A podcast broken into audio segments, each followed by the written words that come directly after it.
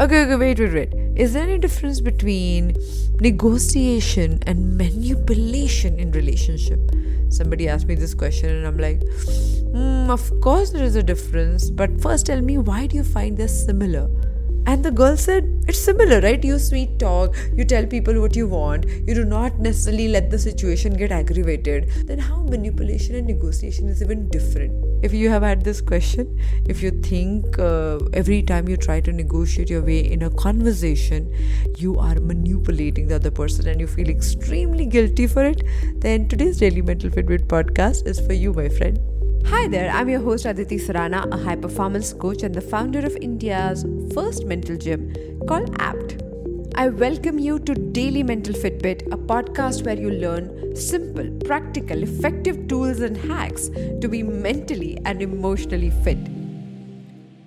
Imagine yourself dancing and there's a choreographer it could be a wedding dance or any choreography for that matter and now you're expected to actually pause, stop, start, move exactly at the pre decided rhythm.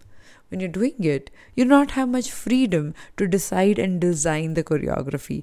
Your job is to follow what is already decided for me in a relationship a conversation or any kind of expressing of emotion if one person decides that they have already figured out what you require and how things should happen and they only find softer way to tell you then it's not negotiation it's manipulation but when it comes to negotiation, both people want to dance. They both are involved. They really find what move, what step, what pace works for them, and they do not do it in isolation. They get the other person involved and become comfortable with their choices. And if the other person is not comfortable, they're also willing to adjust their choices, alter some parts, and find the most powerful thing called the common ground. Most people don't have the skill set to do it. So they keep saying, Oh, I don't have the patience to learn this, okay? I am not a manipulator. Oh, I don't believe in like going around the bushes and not talking about things straight. Now, all these are excuses because you don't know the technique. People are not computers.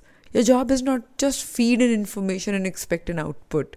People are poetries if you do not understand them, if you do not let them simmer, if you do not empathize with where they come from, then no matter what you say, the message is never taken correctly.